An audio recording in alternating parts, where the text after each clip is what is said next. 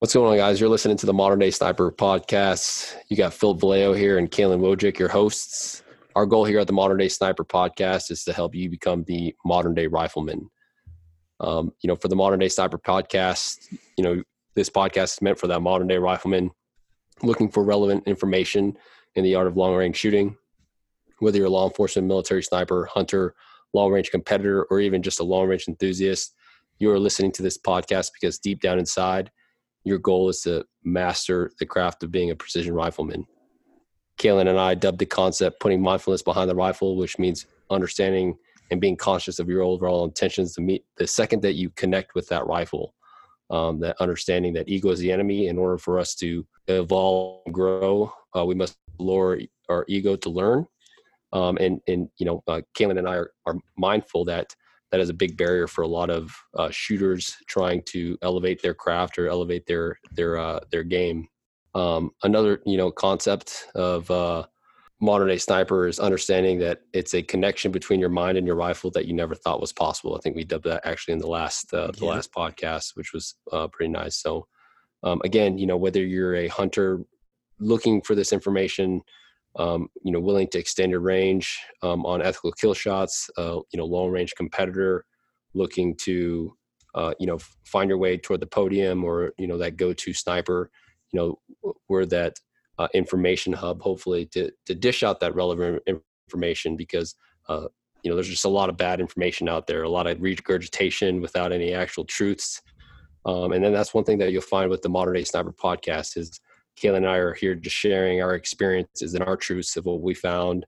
Um, but ultimately, what we want to do is use um, this uh, platform to share with you our experiences so you can use that as a baseline and go out there and, but ultimately go out there and you guys go and find your own truths um, because at the end of the day you know that you're going to learn a lot more from a miss your misses and stuff like that um, than by just listening to to Caylen and I talk here on the Modern Day Sniper podcast. So, welcome to uh, the Modern Day Sniper podcast.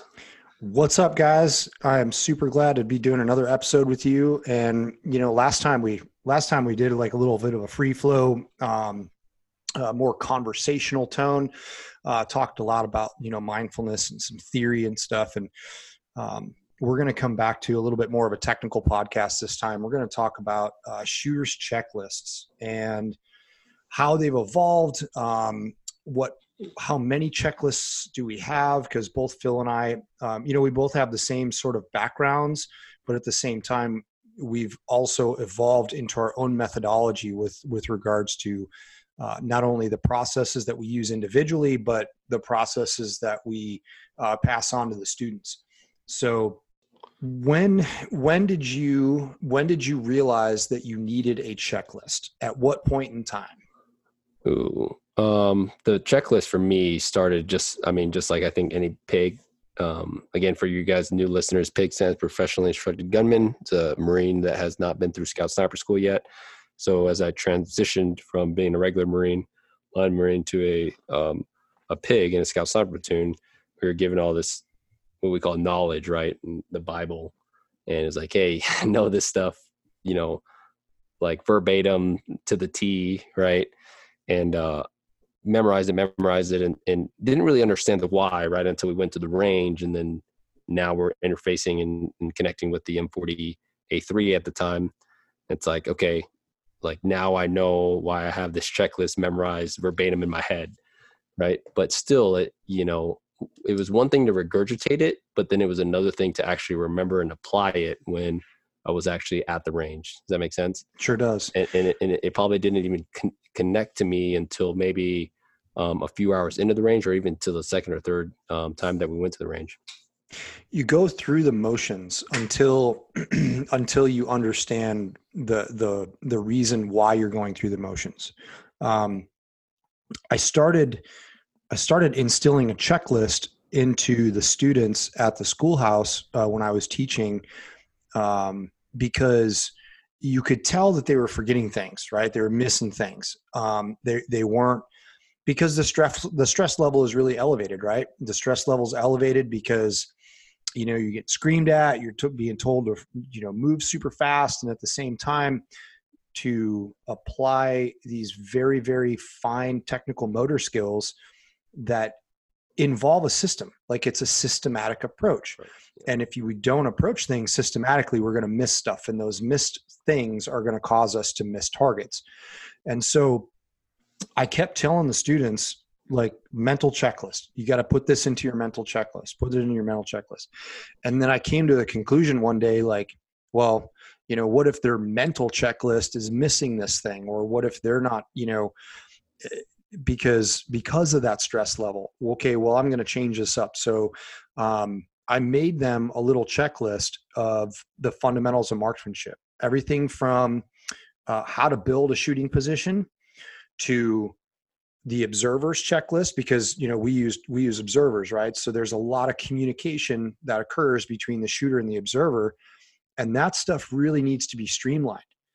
It, it needs to be streamlined to the point where you're only speaking with very very short small words that are easy to, easily to understand in a time of stress. And so that has a process to it. And then what happens after the shot that also has a process to it. And so i gave them this checklist that i made up and um, i had them laminate it to their sketch kits. And eventually that became something else that that turned into okay well let's put this in your flight crew checklist right? So then the flight crew checklist guys that's like a big it was like um they were kind of like laminated not laminated but they were like plastic sleeves um in a small like uh five four by eight or whatever it was. And then you would slide all your your uh your checklists in there your report formats your casualty evacuation stuff and all the things that you needed to have reference to in the event that the time was required to use it right? So yeah we do try to memorize a lot of this stuff but when i'm sitting down to do like a, a nine line for a you know air asset i need to make sure i get that stuff right because i'm not a joint terminal attack controller right? I'm not going to get it right the first time so i need a checklist. And so that's what it evolved into and then I, I, carried that on through because it's effective. It's it's really effective because once again, kind of like going back to our last episode, you recite that checklist over and over and over again. It's um, you know I equate it to flying an airplane. Like you do a flow check in the airplane, and that flow check is is you checking all of the systems. You're checking the mechanical systems of the aircraft. You're checking your gauges. You're checking your instruments, and it's a flow across the cockpit. And then it all ends up right back in your lap and it's a circle, right? It's a flow check. And that's really what we're doing with a shooter's checklist, don't you think? Oh, yeah. yeah I think this is a perfect um, segue from our previous episode uh, talking about, you know, the what we, I think eventually toward the end of it, decided to call like kind of the four phases of a evolution of a shooter, you know, um, and this is how you take a phase three shooter, someone that is uh, consciously competent to unconsciously competent mm-hmm. you know building that essentially checklist to where now you know it's you know quote unquote muscle memory right um and we've been getting hit up i'm, I'm sure i know i have uh, been getting hit up on the shooter's checklist for the, a while because i reference it a lot in my a lot of my videos like hey shooter's checklist shooter's checklist. And then you know now finally it's like hey phil what the hell is your shooter's checklist? Um you know the uh, like you said, the one thing that as an instructor, you know, now that I've been doing this for so long, um, and, and I feel like uh, where we separate ourselves from the other instructors and other uh, um, com- our competitors um, is understanding the basic level um, necessities of a of a just basic student right? Mm-hmm. Overlooking things like, like I said, the shooter's checklist. You know what I mean? There's probably a lot of shooters out there that are really great shooters um, that cannot essentially talk to other people about what they're doing. They're just they just kind of doing it. They're just doing it right yeah. without any rhyme or reason, and they're re- they're really good at it, but they just don't know how to uh, regurgitate it or it's like, hey man, I just put the crosshairs on the target and shoot. You know what I mean? like as as easy as that and mm-hmm. and and there's people and there's students out there that want a deeper understanding of why uh, for instance i was just at the range today with nicole And you know, the first couple times I took her, I dialed her elevation and everything and stuff like that. Got her hitting some targets, and then today she really wanted to know, like, okay, well, where the hell are you getting these numbers from? my, my, my mills, and I was like, okay, well, this is where these this is you know the angle that I'm moving. It's like, hey, when you dial up the elevation, your scope comes down because we need to offset the barrel to compensate for bullet drop. Mm-hmm. She's like, okay, I get that, but where the hell are these numbers coming from? Like, yeah. where are these? Like, where where are you getting eight point six from? It's like, oh, so I ran it through a ballistic calculator. I was like, okay, someone a lot smarter than me created this ballistic app. As long as I input, as long as I fill in the blanks correctly, right, it's going to give me an output, mm-hmm. right? And yep. so then um, toward the second half of the day or second box of ammo, what I had her do was I had her um, dial her own targets using the Hornady 4DOF, and she shot out to 1018. Uh, pretty cool.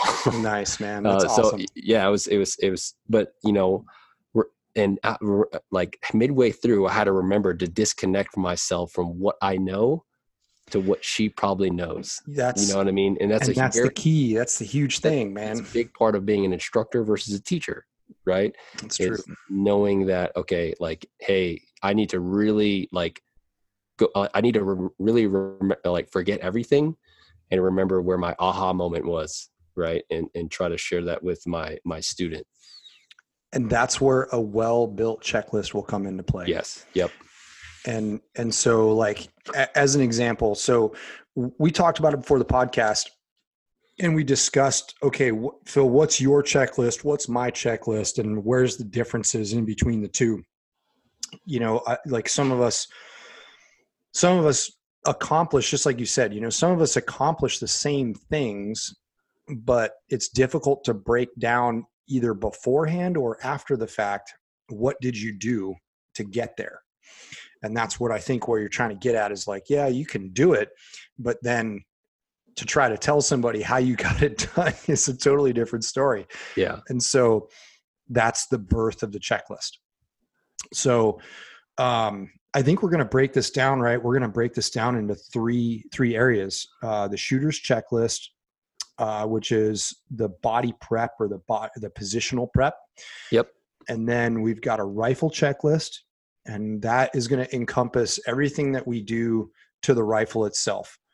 And that is optic included guys. So like when we start when we're talking about the rifle now the the optic is a part of the rifle. It is a weapon system. So now it's just a, a whole thing right? And then so you called it uh, the third one is the cycle of operations which you which you're saying okay after the shot fires i just call that the recovery process it's the exact same thing we just call it a different a different term so I think it's, uh, and this is kind of the way I teach the fundamentals too. Um, I teach the fundamentals and I break them down into three groups. And the first group is body position. Uh, the second group is is how you aim the rifle, which is uh, sights, breathing, uh, natural point of aim. And then the third group is trigger control and follow through. Basically, like what makes the rifle go bang, and then what happens after it goes bang. And so let's talk let's talk through the shooter's checklist from a body position standpoint. Um, okay, so the shooter's checklist from the from the body position standpoint. Again, this is um, this has evolved from the uh, initial checklist that I was taught, and I taught even at sniper school right? So again this is going back out and finding my own truths of what has worked for me and my future students. Does that make sense? Mm-hmm. uh, so, so, you know guys remember this is again going to be a baseline for you. If you don't have already a baseline but you know at the end of the day take this and and and you know manipulate it into yours right mm-hmm. um but so it's a for the, for the body prep checklist or the shooters checklist um it's eight different thing and this is all relating to uh, the body, a, a certain body part of that shooter, right? So step number one is squaring your hips up to the target very first and foremost. Uh, I'm a firm believer that your natural point of aim, which uh, we'll go into here in a little bit, um, your your your natural point of aim stems from your hips. Okay, so once you square your your hips up, your shoulders will naturally follow to where your target's at. Right. So now I got my body square to the target And then once I do that, I'm going to go ahead and I'm going to connect to that rifle. The very first connection point to that rifle is in my rifle or in my shoulder or my placement of where that rifle's at my shoulder. So where the use this used to be called um, placement of the rifle in the pocket of the shoulder, I actually just my, my what I teach it as is rifle to shoulder connection. Mm-hmm. For those that know uh, Caylen and I shooting style, we like to break that put that rifle as medial as possible and as high as possible. Okay, because we want to bring that rifle as close under our shooting eye as possible without having to cant our head over to the right. Um, so I and I realize a lot of people don't like to put it there because it's uncomfortable. It's on the collarbone, right? So then I was like, all right, well, let me just let me just call this rifle the shoulder connection. So wherever you place that rifle in your shoulder, okay, you know that's that's where it's at. Um, but keep in mind, number two and three directly affect each other. Number three is your cheek weld on how you put your, your face on the gun, right? If well, I bring my let ahead. me jump in real quick. So also the rifle shoulder connection is going to make it really difficult for you. Like if you push that sh- that rifle the way that it was taught, the way that I used to teach it, um, you know, in the pocket of the shoulder, right? Like you'd you'd have the students to lift up their arm. Okay, let's find the pocket right underneath the collarbone. But if you put the rifle there, now the rifle, if you if you look at everything from angles and parallel lines, so if I if I put the rifle there I'm pulling the rifle farther away from the center line of my body. And where is my head? My head is on the center line of my body. And my eye is only is less than an inch right or left of center line. So the farther I pull that rifle from center line away, the more I'm going to have to contort my head to get behind the rifle or to get uh, achieve a sight picture. I'm also going to limit my ability to stay parallel and square behind the rifle. Yep. So they all they all go together. Yeah, and and also cant right, which you know we'll we'll talk about cant here a little bit, but you know the the more you tilt your head away, you know to yeah. establish your eye relief. Okay, and again, all of this goes back to rifle setup. Um, and again, some of you guys are probably going to be pulling your rifle apart. I'm sorry. Uh, once we once we get this together, um, but um, you know, it's just just the way it is. So just trust me. Like my rifle has gone through like three or four configurations um, until you know until how it's set up now. Um, but so one, we talked about squaring your hips up to your shoulders. Two, rifle to shoulder connection. Three, your cheek weld. Right. Notice how again I'm referencing body parts of the shooter. And then once I establish my cheek weld and establish kind of my eye relief, right. number four is grip of my shooting hand right? It gets established. Now I'll kind of expand on the grip of the shooting hand here. Um, Mark Taylor, um, one of uh, Frank Galli's really good friends, just did really did a really great article. Love that mechanic, article. Uh, mechanics of the firing hand. Fantastic. Um, it's it's super great. If you haven't uh, looked at it, um, you know, just check it up on Sniper's Hide Mechanics of the Firing Hand.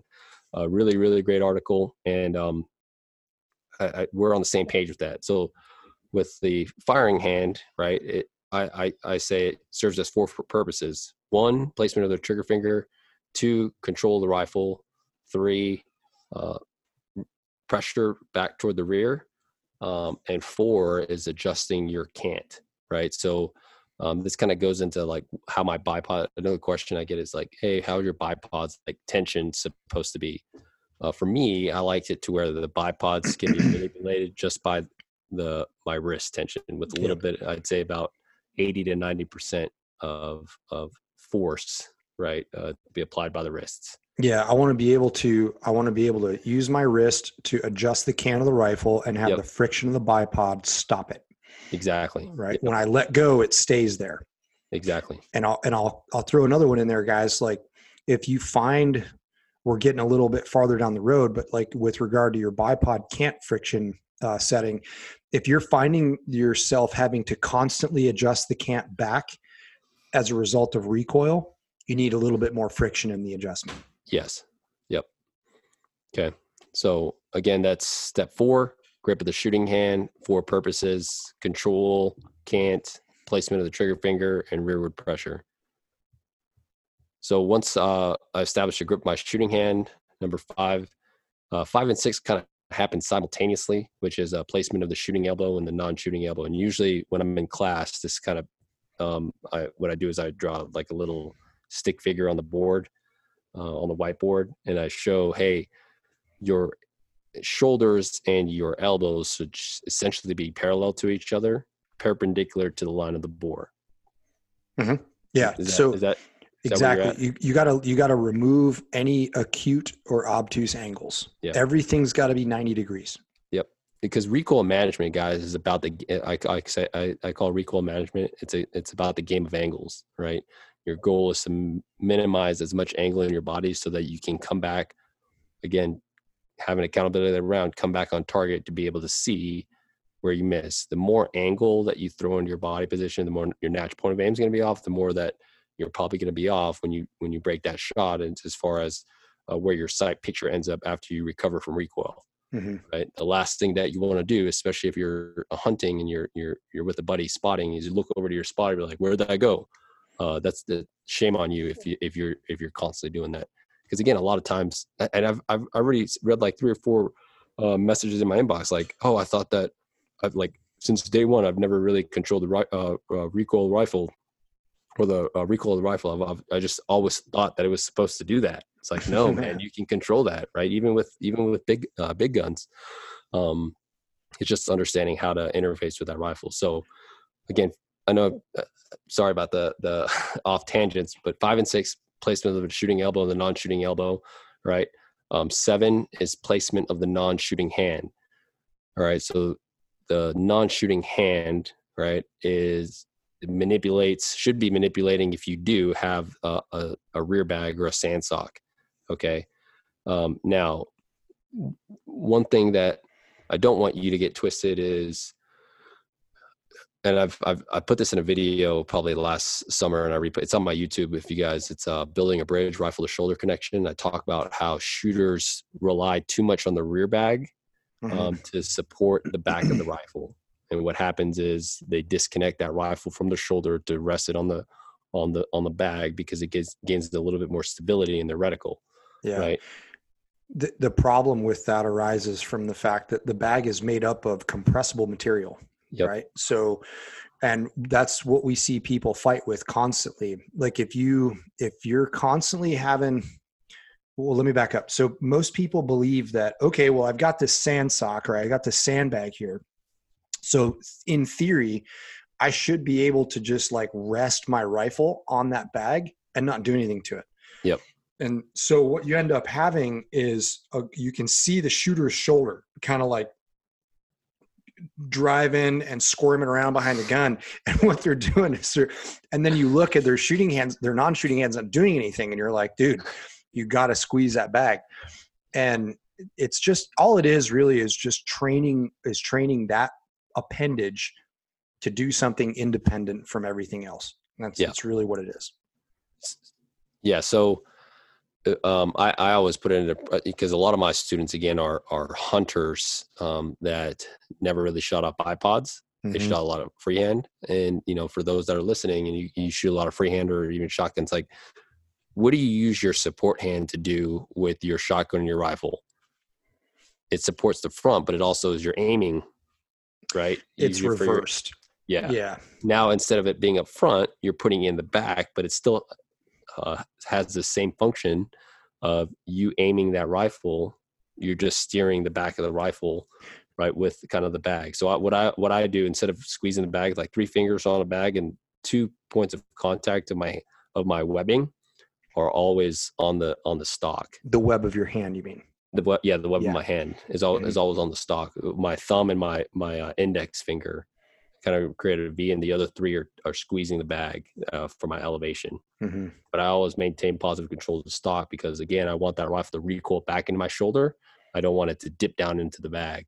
Yeah, because what happens, guys, if you don't do that, w- w- the process of recoil, it's the rifle's going to travel rearward largely, and then when it meets the resistance of your shoulder um, or your upper body, depending on what position you're in, it's going to now figure out another way to go, and it's going to follow Exactly. the path. The, it'll follow the path of least resistance, and in that case, it'll go downwards, and it'll compress the bag. Yep. And if you don't it- have and- that hand there to stop it, That's it's right. going to compress the bag. That's right. right? Um, and and I and I talked about this. This is kind of going back to step three, the cheek weld. Once you square your shoulders and your hips up and your elbows, if everything is squared up, the hardest angle to get rid of is the amount of uh, pressure that you have um, with the with your cheek or your jaw placing down on the cheek riser of your rifle. Mm-hmm.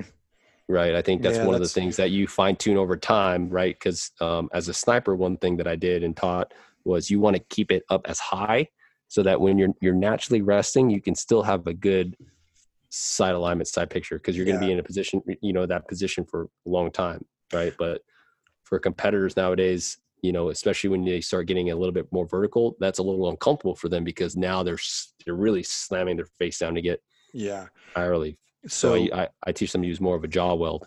Mm-hmm.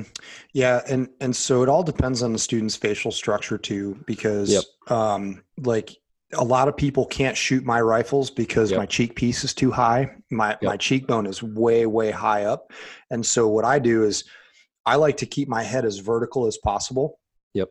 Um, because I learned from the from the days of old, our stocks rode the heel of the stock rode so low from the line of bore. There was such a there was such a pronounced drop in the comb of the stock that now I'm, I'm my head is is almost like I'm looking through the top third of my eye, almost like you know your head's pointed down, your chin's tucked to your chest, and now I'm only being able to use like the top third of my field of view.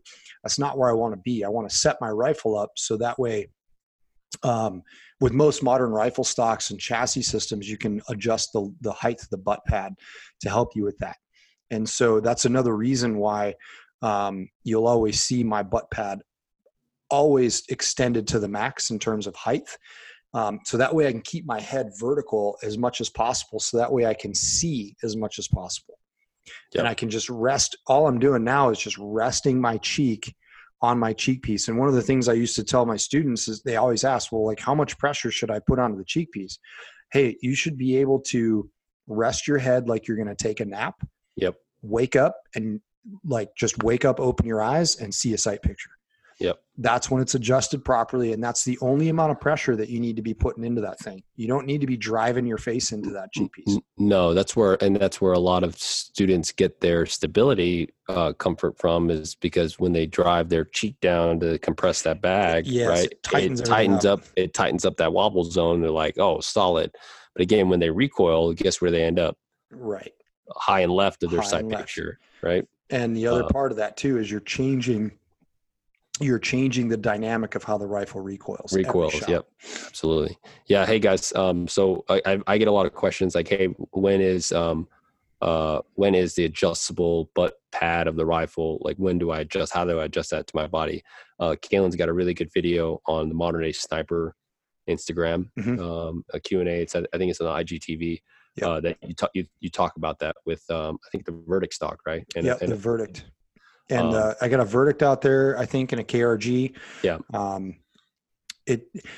The cool thing about the verdict is that it's it's infinitely adjustable. So yep. like you yep. you don't have any you know uh, design parameters that keep you from i mean within reason of course but you can really just kind of tweak that thing to get it to fit exactly the way you want it yeah i actually like to put a little bit of cant in my butt pad as well because yep. i've changed my shooting style now so that stock I want that stock to be like under my neck almost, yep. you know, like as close to my neck as I can. And what the butt pad, I actually tilt the, the heel of the butt pad or the top of the butt pad to my right. I'm a right-handed shooter, so that the, it'll tilt to the right. So that way it'll allow me to slide it even even yep. farther closer. And and for me that works. Uh, and I I don't have to usually like when when the rifle recoils, it's there's no cant in the bipod. It's just it recoils back and forth. I might jump around like a mill, mill and a half, but to me that's that's totally acceptable. Yep, totally acceptable. So I know we got off track there, um, but that's good. You know, it's it's it's a part of our free free flowing conversation and understanding that we're not just. I mean, I could we could finish this episode in, in 30 seconds and just a little, you know, rattle off, hey, this is my shooter's checklist, right? Um, yeah. But I think what's important to hopefully the, you, the, you guys that are listening is the the why behind it. Okay. Mm-hmm. Um, and then number eight is is leg placement, right? Is um, how your kind of legs are legs are placed. Now, uh, assuming that I'm shooting in the prone, right? And I'm going to go back to uh, all eight of these here in a little bit and, and, talk about how this is universal to any shooting position. But I'll, I'll talk about eight here in a little uh, right now. So leg placement, the last part of my body prep checklist. Um, for if I'm shooting in the prone, I like to have my leg placement nice and wide because what that does is open up my hips to allow me to traverse. Um, you know, especially if I need to move from, from one um, shooting area to another. If your legs are narrow, right, it's hard to load those bipods by rolling your body weight into it, and it's also harder to to move your hips to try to move if you got to traverse from one area to another especially yep. if you're looking for targets. Yeah, and you can and you and you guys will figure out like if you if you spread your legs a little bit wider, you can you can drive the rifle with your toes. Yep. You know, yep. you can you can still again this is like it start we start getting into like touching on like acceptable sight picture and now I'm putting a little bit of muscle into the gun, but there's a point at which that there's you know that you're going to figure out what you can and can't get away with. And like as an example shooting moving targets or in a multiple target engagement scenario where i've got you know targets in array or in an echelon um, or mover it's a it's a lot easier for me to drive the rifle with my toes keeping a neutral upper body and i'm driving the rifle with my toes from that point yep so guys you know the shooter's body prep list uh, checklist um, I, I when I teach it in class, I, I teach it, you know, um, as if I'm I'm shooting prone. But all eight of these factors they translate to and they're universal to any shooting position, Um, because um, you know I kind of modified what we used to be called uh, eight common seven common factors to all shooting positions. Yep. Um, the the seven common factors wasn't in in the order of a checklist. It was just seven common factors and then i just kind of modified it to make it a checklist right in order how i uh, build my shooting position. Um, but now uh, again this still applies to if, if i'm standing kneeling sitting or prone. So in the standing if i'm shooting from the standing all right again i still do the same thing. Square my hips up. Once i square my hips up identify my target then i'm going to bring that rifle and connect to that uh, rifle um, with my shoulder. So establish my rifle, the shoulder connection, and build my bridge, and establish my cheek weld, establish the grip, my shooting hand. So everything is still free flowing in that order. Mm-hmm. Right? Yes. So the the only and I'm I'm I'm like right I'm right in there with everything. The only thing that I always lead off with though is orient the rifle to the target. Yeah, yeah. And absolutely. the reason and the reason that I tell people that is how many times have we have we seen shooters set up a position oriented in completely the wrong direction? Oh yeah. Because their focus their focus is not the target. Their focus is this, this building their shooting position. Yeah it's this obstacle. Yep. they're like ah shit i gotta i gotta deal with that. So then they get hyper focused on the on the on the prop or the barricade or whatever it is and then they do all of that work and then all of a sudden they're like oh i have to do that all over again and what's going to happen? You're going to be under time constraints so you're going to build a, a, less than ideal position because your brain is going to be screaming at you oh, i screwed that up you know all that self-deprecating behavior that we talked about in the last podcast. So just give yourself uh, an easy way out. Point the rifle at the target first and foremost because guess what? The rifle is going to tell you exactly where your body needs to go it's there. That's what it that's where it's pointed. That's the general direction it's got to be pointed and so you build your position around the rifle. Oh i like it. That's that's awesome. Uh, i think the only other difference that i have that i teach from there or from you it's just in a different order. It's really just in in a different order. Yep it's just a different order. No big no big discrepancies between the two of us in that in that regard.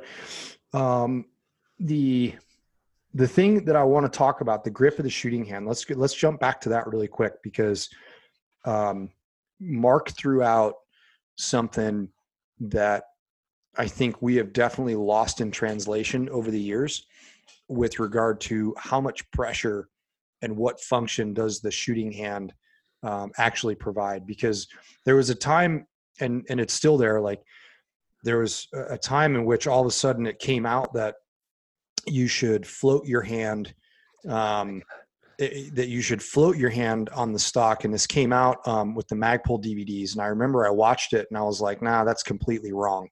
Like i'm usually i'm pretty open to a lot of stuff uh, because i'm i'm a student myself man. I learn something new every time i go to the range.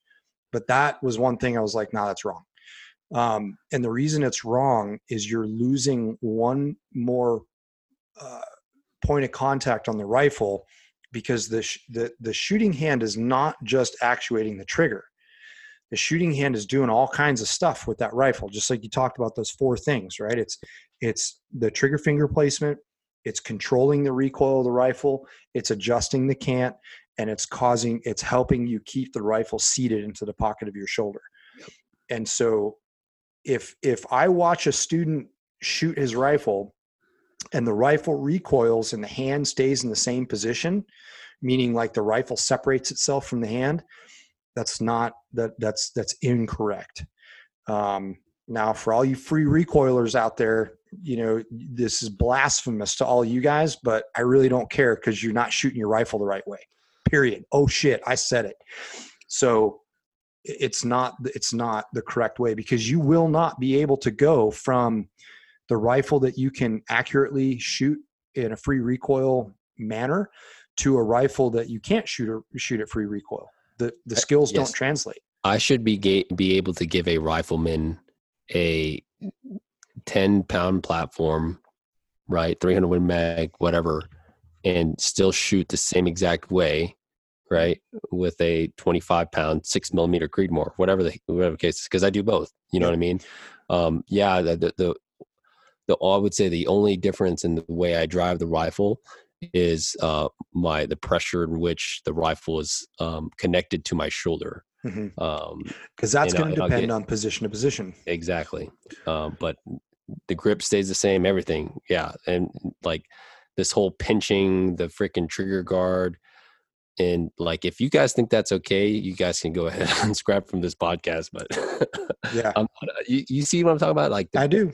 I do. guys that pinch like the back of the trigger guard um, and I don't know where that even stemmed from. Um, and I, I, I, I, got uh, Jim's, or um, I'm not going to name it. I, I got the instructors, um, uh, kind of his mindset behind teaching that you, you know, he wants to control uh, someone's uh, ability to time time to shot because that's what happens, right? When you, you get someone off their belly, they got a really big wobble zone. All they're doing is mm-hmm. timing their shot. Yeah, that's it. Right. Um, and it's like, okay, well, you know, it doesn't help when you give them a 10 ounce trigger to learn on realistically no. you know what i mean you know i i really learned i think i i really learned trigger control because of i utilized a you know three to five pound trigger in the marine corps mm-hmm. so i really had to figure out my body position right to make sure that man my reticle stays tight in my target zone before i apply pressure to the trigger exactly yeah the the thing is at that point guys like you might not want to admit this but if you're shooting like that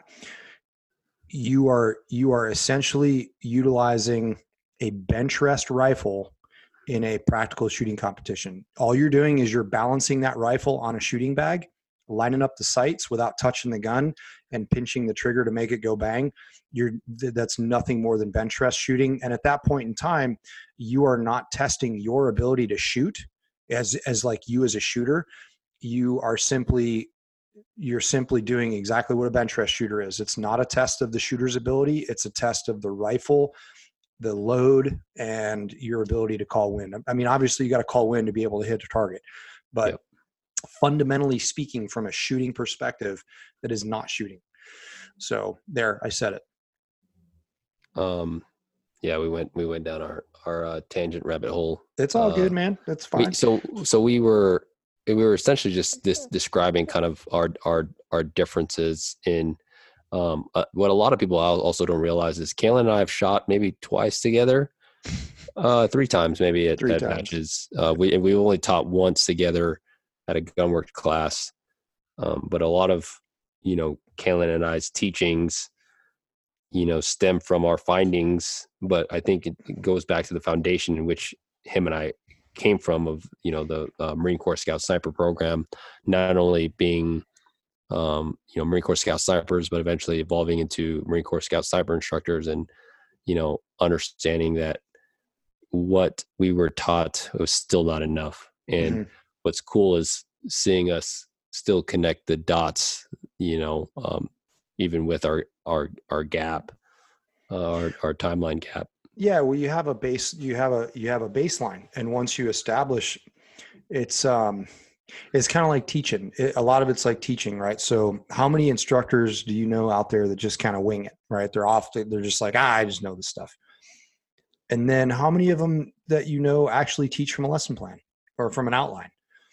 And I'm I'm telling you from experience that if you don't have an outline, you have nothing to deviate from at that point. Yeah. You need to have an outline if you're going to deviate from it that's fine based upon you know whether or not the students are are on par with with the with the speed of the curriculum or you're just like yeah they got this drill let's move on you need to have something to deviate from and so having these basic checklists and and you guys might decide that you know i, I want to add this in or that in or take this out whatever um, that's fine but this you have to gotta you gotta have a baseline first to start yeah. from. And you gotta have to you have to know your why too, right? You gotta have to know your why, especially if you want to start teaching to someone else, mm-hmm. right? Um, so, okay, so that's the shooter's body prep checklist. Um, hopefully, you guys, um, you know, you got that. Again, uh, probably post a video about this for you, the visual learners. Um, but once the body's prepped, that rolls immediately into what uh, Caylen and I call, or, or Caylen calls it the pre-fire checklist, mm-hmm. uh, pre-fire rifle checklist. So now, once I've got my body position set up, now I'm focusing on the rifle. Very first thing that I need to focus on is my um, elevation or my dope. Dopes mm-hmm. for those that don't understand what dope is. Dope stands for down previous engagement. Okay, that's just essentially your rifle elevation come up. Okay, mm-hmm. um, so I check my uh, elevation, and then I rolled on my parallax to make sure that I'm parallax free. Um, so I think uh, I'll dive into parallax a little bit, um, but uh, you know, parallax is defined as the apparent movement of the reticle across the target when the position of this head is slightly moved. So everyone's like, "What the hell does that mean?" Uh, the best way I show this in my class is um, I have I stand in the center of um, what I do is I, I stand in the center of the classroom, right, and I have everyone put their fingers up and like, okay, your finger right now is your crosshair. Mm-hmm. And what I want you to do is I want you to move your head to the left and to the right while keeping your finger steady. What does that do? It changes their point of aim of where that reticles or where their finger is at on, on my body position, right? Um, and their head moving around is essentially them in because the hardest thing I would say when you're getting behind a rifle is to put your head in the same exact spot as because remember that the eye box is a, a three dimensional box yeah. So and so what Phil means by the eye box, guys, is that's um that is where your pupil needs to remain inside in order for you to see a full field of view through your scope, free of yep. shadow. Yep. Right. And that's part of the aiming process. Yep. Um, so you could be if your parallax is not set, you can still be within that eye box, meaning you have a good sight picture. But what what's happening is you have a uh, you know what's what's truly happening is that your your uh, your sights aren't eh, correctly lined up on target because you have parallax okay? So when you adjust parallax what you're doing is you're putting that reticle in the same plane as the target. So after i have my students move their head around i have them put their fingers down and i say okay when you adjust parallax and then i put my finger in front of my chest and i say okay now move your head left and right, left and right yeah. you know? And yeah Parallax is tough, man. It's it's one of those things that um, that I've found the best way to explain it or show it um, is to set a spotting scope up with parallax induced into it, and so that way, like students can just kind of walk up to it and they look through it, and I tell them, okay, move your head back and forth. What's crosshairs doing? And they're like, oh, they move. Okay, now dial the focus knob until you're moving your head and they don't move. Okay, yeah. now what you've done is you've dialed the parallax out of the system, and the crosshairs are now focused on the same plane as the reticle. And the reason that that's occurring, guys, is is your eyeball can only focus on one thing at one time. And if the focal plane of the optic, whatever that is, whether it's um, you know a spotting scope of the reticle or a rifle scope, you have to. What you're doing is you're dialing the the parallax knob. You, you, there's a there's a pack of lenses in the uh, the erector system of the scope that is on sliders, right? So you dial that parallax knob, and those lenses are moving back and forth, and they're adjusting the image of that target to fall hopefully on the same exact plane as the crosshairs. So I don't know if you guys have ever experienced it in the past before, but um, like it'll even affect your groups at 100 yards. So you can be out and and you can have a rifle, you, you know, your rifle shooting super tight, like easy one hole groups, no problem. You go, you shoot at distance for you know all day. You come back to the range, and you neglect to dial your parallax, and then all of a sudden your rifle turns into a three quarter minute gun yep. and you're like, whoa, what's going on? This is crazy. Like, ah, oh, it's my, it's not your hand loads that have an SD of freaking eight. It's not anything. It's not your rifle. It's not your barrel. Your barrel didn't speed up. I heard that this weekend too. Um, it's not any of that. It's your, it's your parallax.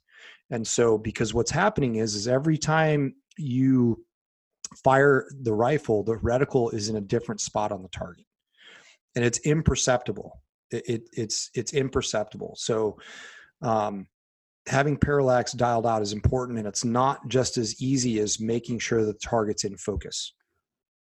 Just because the target's in focus does not mean that the parallax is dialed out of the system.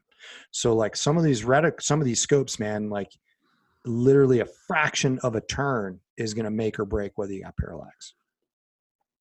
Yeah, so you guys have to do the due diligence. I I, I try to do it every time. Um, is the, uh, the very first thing that you usually should notice, especially if you're going from like parallax 100 to let's say five 600. Uh, if you if you transition from 100 yard target to 600 with a 100 yard parallax, hopefully your eye catches the very first thing that that target is blurry right? Not your not your crosshairs right?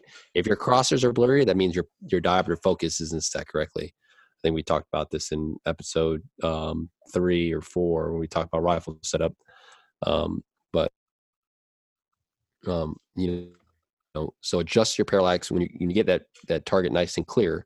What you're going to do is while maintaining um, your pressure of your shoulder and as keeping that rifle as steady as possible, you're just going to move your exit pupil inside of that eye box. So while maintaining good side alignment, move your head back and forth, up and down, left and right. Um, not back, I shouldn't say back and forth, left, right, up and down um, to make sure that uh, the reticle's not going anywhere, right? Mm-hmm. So that's how you're you're parallax free. All right. So again, going back to this checklist, number one is your dope or your elevation firing solution. Two is parallax. This is uh, it's shameless plug for my Kahles scope, but that's why I like where the, the parallax knob is located underneath the elevation ring, so I can just go straight to that rather than have to reach over the over my scope uh, for some other parallaxes that are on the left side of the optic. I would say uh, the other 99% of the optics. Um, and then once I do that, then I go back to my magnification and I zoom in if I have to to get a better, better, um, uh, just a, a, better sight picture of the reticle, just blow my reticle up if I need to, you know, see the target a little bit better. Um, and then uh, once I establish, you know, my magnification, my hand goes back to the firing control. I reestablish my sight pick, my sight alignment, my sight picture, give myself a wind call, whether I'm holding or dialing, right? And in this case, I I, I would say I, I uh, hold nowadays 90% of the time. I'll, I'll, I'll talk about when I go into dialing, and then I check for cant, apply my breathing process, and then apply my 90 degrees of trigger control uh, until the rifle breaks. Uh, so that's kind of my pre uh, pre fire pre fire rifle checklist. Yep, that's it's it's exactly the same thing, man. Um, the only thing that I'll add is checking cant. So oh yeah, I didn't I didn't talk about that. No, no, it's cool. It's yeah. good. I mean, you did. You said, "Hey, I'm going to check cant." Um, yep. I just want to I want to I want to break it down a little farther because I think yep. a lot of guys get super wrapped up into looking at their level. And so like especially new new shooters that have never shot with a level before, you put it on the gun and then that just totally becomes their sole focus. And they're like ah they're constantly checking that level. Something that you can do to kind of break you from that that, that you're not constantly checking the level is once you get that first sight picture look at your level and then once you see what what looks level look back at your reticle and now you have a visual representation of the of the orientation of the reticle on the target. And just make a just make a mental note of that. Just make a mental note of that. Hey the left side of the crosshair covers this piece of this object. The right side of the reticle covers this piece of the object or whatever it is. And now you have a, a pretty rough idea of what a, a level reticle looks like in your field of view. Um, it's important to to do that. I mean we talked about rifle cant the effects of rifle cant the last time we discussed wind and that is a big deal. Okay so rifle cant is a big deal. Uh, and incorporating checking your level into your checklist is can make or break your ability to make accurate wind calls. Um yeah Caylen goes over cant in episode three as well or 4 mm-hmm. um, he talks about the effect of um, you know when when the rifle is canted to one degree especially with 308 i think it's like over a little over nine inches It's so close to a minute of angle Nine right inches yep. Uh, which is also equivalent to a one mile per hour at a thousand yards right? So you know with one degree of cant which is barely even detectable by the human eye yep. right? Um on top of you know uh, a one mile per hour change like you you know now you're moving uh laterally across your target over two min 20, 20 inches right? Mhm. so uh cant is huge right? And um that should definitely that is definitely something that should be built into the checklist if it is not done so already. And i and i even said it in a podcast before is um uh, you know if if you guys uh, you know i know there's a lot of audience that are you know budget level guys right? You know and, definitely you know don't go out there and break the bank just to get into the sport you know especially if you're slowly you know acquiring things and stuff like that. Um, but if if there's anything that i would get you know on top of your um, rifle scope that you know you're looking to upgrade before i would get a you know a, um, a cattail or a switch view lever scope caps or whatever kind of crazy other shits out there the very first thing other than scope rings that i'd get with my scope is an anti-cant device Mhm. right um i mean nowadays when i buy an optic if i'm buying a if i'm buying a new collar or whatever um i know already rings is coming off on or getting thrown on top of the budget and an anti-cant device those two things uh, uh, automatic So I'm going to throw a little plug out there. Um, something like if you guys have multiple guns and you don't want to swap cant devices over and over and over again, or rather, if you don't want to buy multiple cant devices, man, that that send it level from um, from long range arms, the little electronic one, that thing is Yeah. awesome. That thing is so rad because you can, yeah, it's two hundred dollar purchase, Yeah. but but that thing will you can just take it off one gun and put it on another one. yeah You know, i need i haven't even messed with it yet it's really it's slick man it's really slick because you can also adjust the sensitivity of it Okay. so you can adjust the sensitivity from um, two degrees to uh, a half a degree wow so like i like it, like as an example if i want to validate a trajectory at distance and Yep. i really want to make sure that everything is i want to eliminate as many variables as possible i can take that send it level and i can turn the sensitivity way up to that half a degree Yep. so i freaking know that i've eliminated every variable that i can possibly eliminate and then i can back that sensitivity off to more like a practical setting which would be that you know plus or minus one degree of error Yep. so it's it, it's it's actually a really good piece of gear and you can orient it to the side or vertical or whatever nice i gotta check it out um, um so, so I, I want to jump real quick back into the the rifle checklist like Yep. Physical rifle checklist itself Okay. um and this kind of jumps into um like going backwards just a little bit from uh, one of the things that i harp on my guys about is a post fire checklist yep and then a pre-fire checklist. Okay. And the post-fire checklist is simply there to make sure that, you know, hey, I just finished this. I just finished something. um, a shooting stage or I just finished a training evolution, maybe I was gathering data at distance and my scope is, you know, set at, you know, whatever elevation, depending on your cartridge. Return the scope to zero, step number one. Step number two, return your magnification to the minimum power. Step number three, set your parallax to a mid range adjustment. So that way, if you forget, especially on the parallax side of the house, because usually that's the first thing that people forget. Like you'll see them do stuff and they won't touch their parallax knob all freaking day. They're, that's usually the one thing that's they're going to brain dump out of that. And just set the parallax knob at a mid range setting and it'll be better than nothing.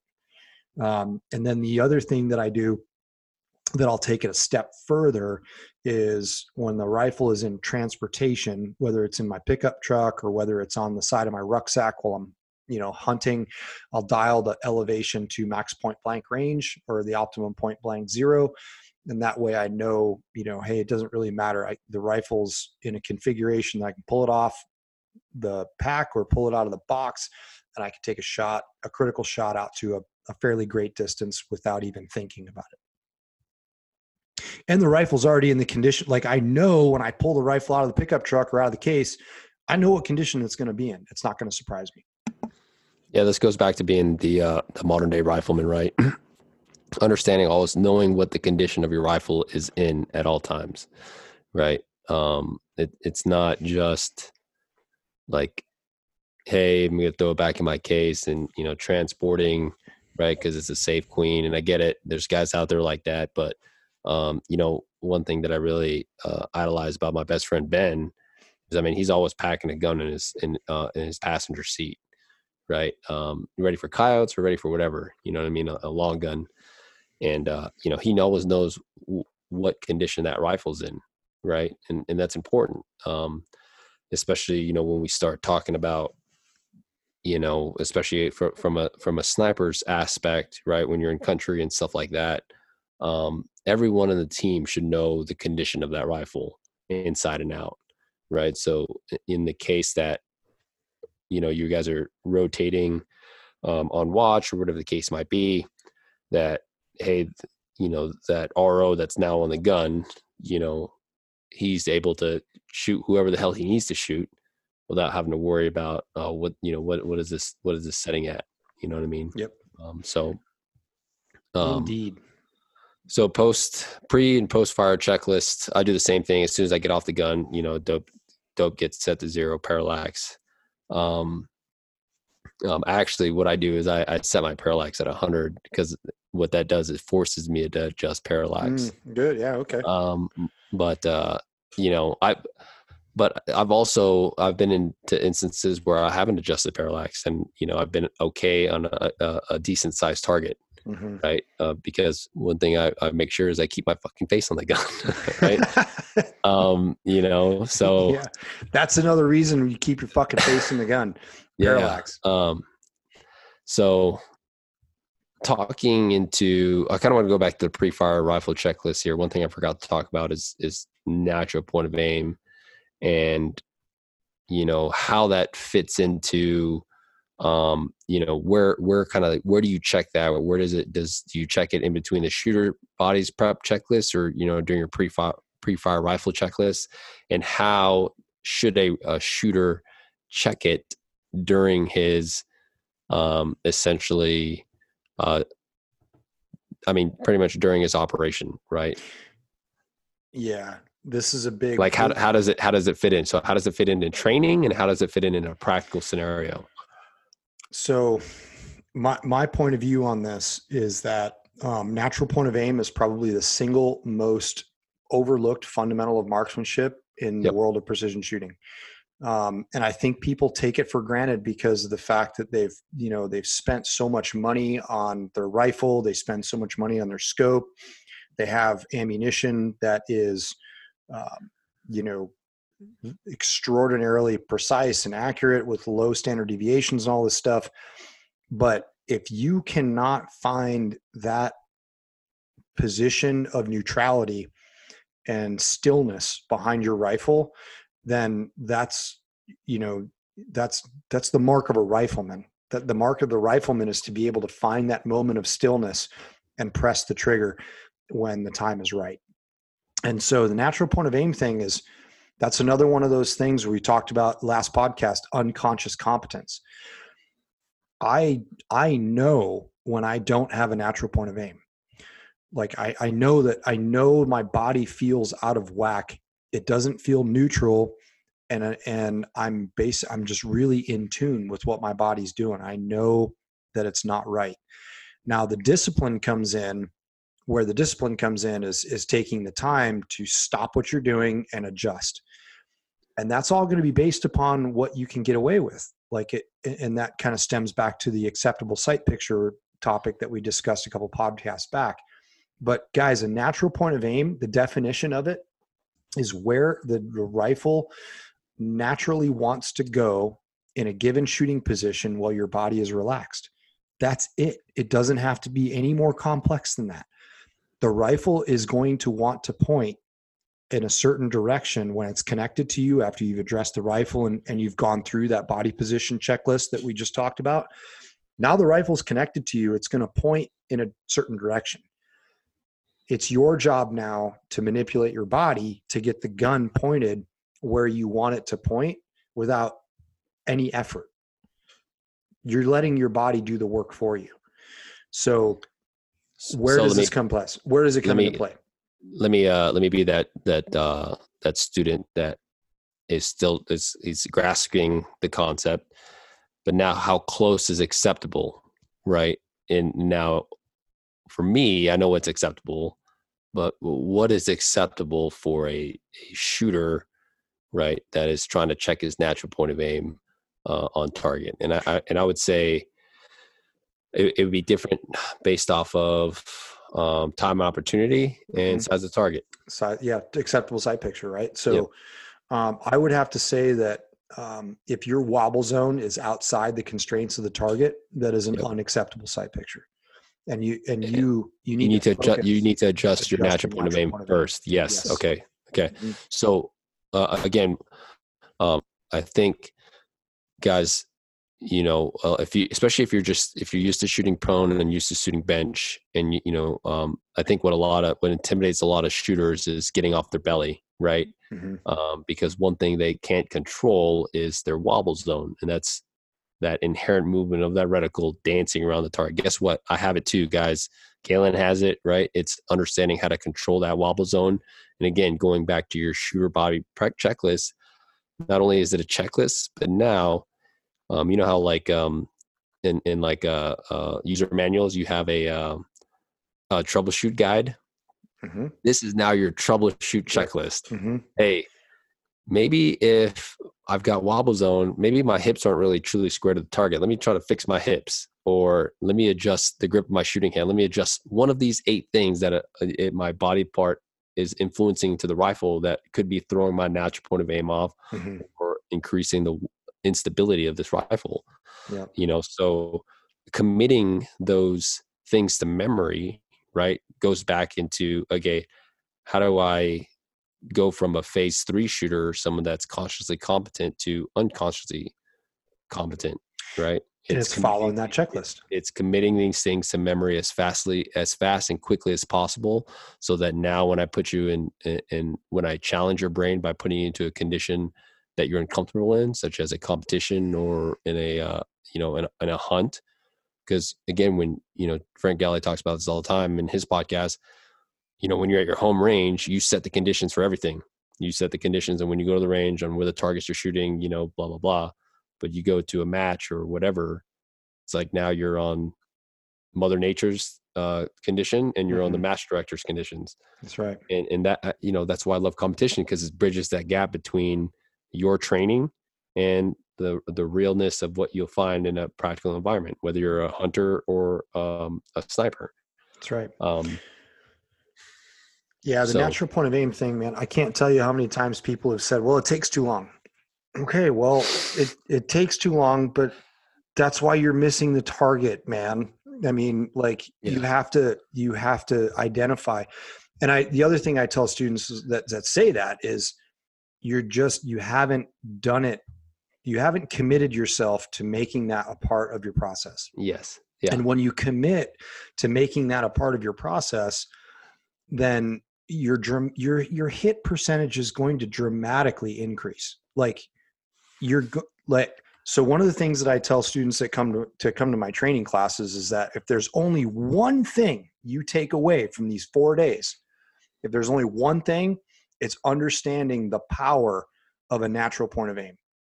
So like we'll get we'll get guys dialed in on on man sized targets at beyond a grand, right? And beyond a grand, they're hitting man sized targets from the standing position behind a barricade. And they're just incredulous. They're just blown away at that. And it's it's like what's allowing them to do that outside of course of a wind call and, and a good solid trigger press.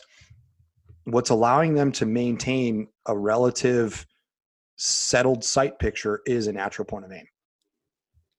It's funny that you just said that like oh it takes too long. I, during my demonstration right um I, I get my hunters all the time you know when i'm like going through a demonstration and having to shoot a target or whatever and they're like or no no it's it's it, not during a demonstration it's in class we're talking about the uh, academics of making a wind call Mhm. um, getting your dope and all that stuff right? I mean it's it's all thrown on the whiteboard. Obviously it takes a while to explain because you know i'm talking about it.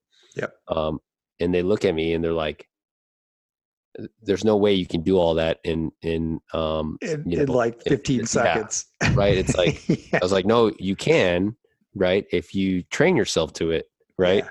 you're not going to get that way if you shoot 20 rounds a year right um 15 of which you spent just in Zeroing a gun. yeah zeroing a gun and five which you spent uh, on the, on the five games that you could afford for that year so uh, it's funny and nicole said the same thing today when we were at the range when uh, when i was having her input everything into the ballistic calculator she's like you have to do this every single time you go out to the right because it took it took a while she wanted to shoot and Yeah. she's like where do you get all this information from and i um i actually showed her because again i realized a lot of people can't afford um kestrels or anything like that so guess what i had her uh, search the information for atmospherics from? Motherfucking google. Google the elevation of burlington Yeah. and use the weather app right altitude station pressure automatically corrects right Yeah. now temperature and humidity boom Yep. guess what Done. you don't need a freaking kestrel device i'm sorry kestrel i have four year devices but you know for the budget friendly shooter out there that's trying to figure out where, yeah where to find his uh, atmospherics google Yep. it'll help right indeed um and that's how i really make that's how that's even how i make my dope charts um is eh, hey this is the shooting area that we're going to be going to if i don't have the ability to uh, uh sight in on friday guess what? I'm googling the the area which we're shooting at or the uh, elevation. I'm running a, a just like an average temperature um, from Wunderground and that's it. You know i'm rolling with it. Yep. um, and it works guys. It, yeah, it works. works. right? Um regardless of my freaking 15 degree temperature change. I know. Um, hey the da went up 250 feet bro. Better make Uh, a dope dude, change. i don't think i don't think those will ever get old. No i don't ever. ever get old. Um, No. So hey, so uh, before before we we dive into, I think uh, our cycle of operations. You know, we talked about this before the podcast. I think it's a it's a really great uh, subject to talk about.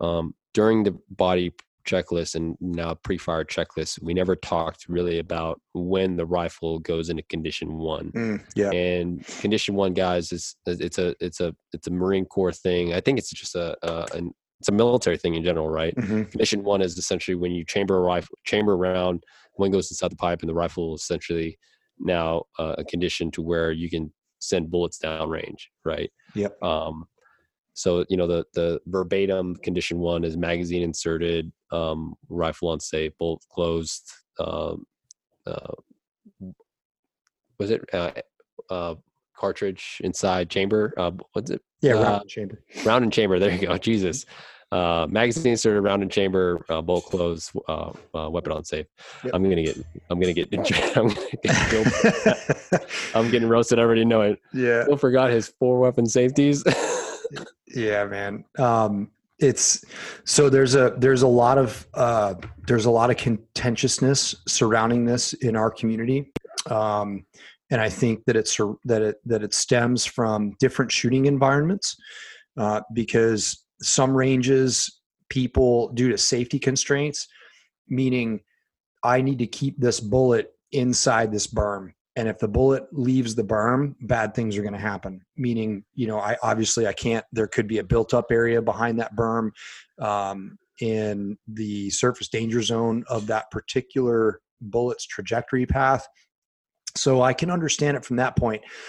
But it poses a great question. Hey, when does the bolt go down? Right? When does the bolt go home and the weapon come off safe? And this is another thing that I see a lot of in the shooting community is that that bolt gun shooters don't use their mechanical safeties and I don't understand why. It's only going to enable you to be more safe if you use it and it will never disable you if you train for it. And so I will bring it back to the same thing with a carbine. And, uh, you know, being a carbine shooter, uh, doing CQB stuff, that I was always, it was always drilled into my head that when the rifle is presented and you cheek the gun, meaning you cheek the rifle, now I can disengage that mechanical safety and I can place my finger on the trigger. Now, if I'm searching and assessing and I'm moving, I can maintain the weapon on fire, but my finger straighten off the trigger. But as soon as my face gets disconnected from that gun, as soon as the face gets disconnected from that gun, finger straighten off the trigger, weapon on safe, then it's that's the cycle.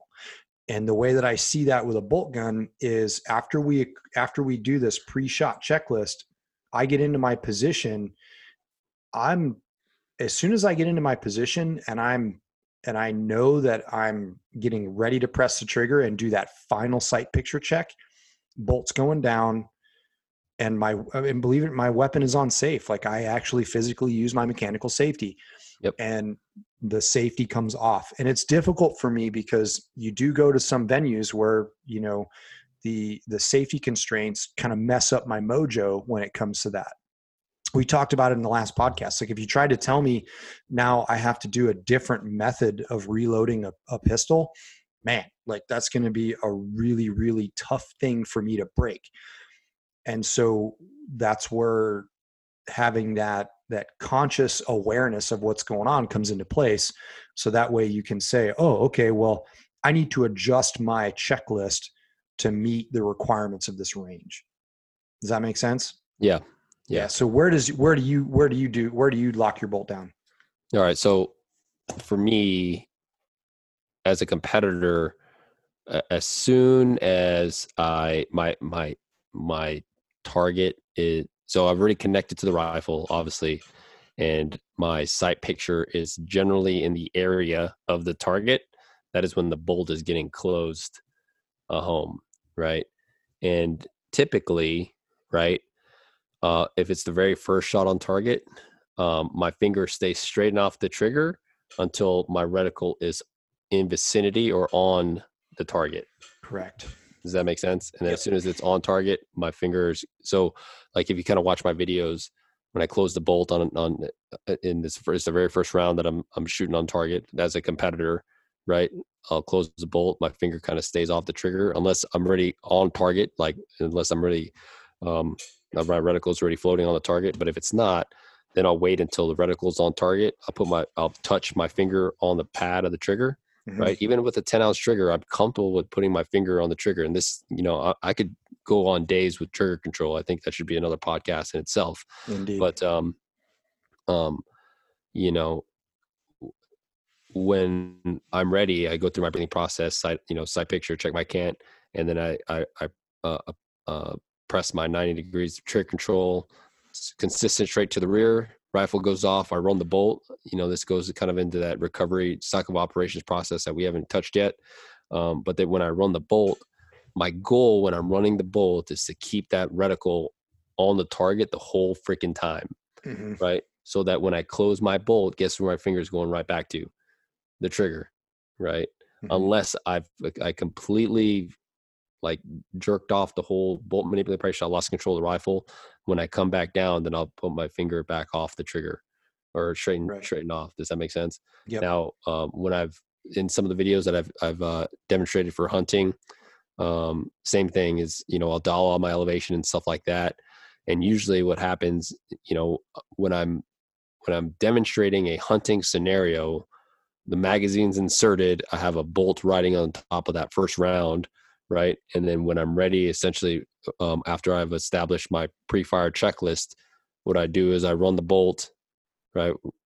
Rifle on fire, check my uh, sight alignment again, check my sight picture, check my cant, my natural point of aim, and then uh, my breathing, slow steady trigger press, consistent straight to the rear, and then torch one off. Mm-hmm. That's that's how I do it in a in a yeah, hunting scenario. That's exactly the way. That's exactly the way I do it as well. Yeah, it's it's very similar. And again, like the whole the, like the like the skyloading stuff, like if I have to modify the process to fit a specific, you know, range requirement, then I'll do that. Yeah. Um, but man, I think guys can get, I think guys get way deep in the weeds. And I just want to throw it out there that just because, just because you do it one way at your range in terms of the whole skyloading thing does not mean that other people are unsafe. Yeah. So just get that out of the just get that out of your head right now because that's not the case. That is why we have mechanical safeties guys. They are there for a reason. And so if you think about it you know when you load an m4 carbine or if you load a pistol in your workspace right that the muzzle is elevated. I'm inserting a magazine. I'm sending the bolt home chambering a live round. And then the rifle is in now condition one or the pistol is in condition one at no point in time is that unsafe. Yep. No point in time whatsoever is that unsafe. So I just encourage you to think about that and look at that. And so the other part of it, like Phil was talking about with a 10 ounce trigger, he's comfortable putting his finger, marrying his finger to the trigger, even with a 10 ounce trigger. Uh, that's like, man, for me, that's like, I, I, don't, I don't roll that. Like my, even my competition guns are at, at, at a pound. And even then it's like, man, I don't know about that. Like that's just because it's the way that's just the way that I've been trained over the years and I yep. don't have a problem with it. Like it's yep. it's it's I don't think that it's inhibiting me in any way, shape, or form. Yeah. Yeah. Way.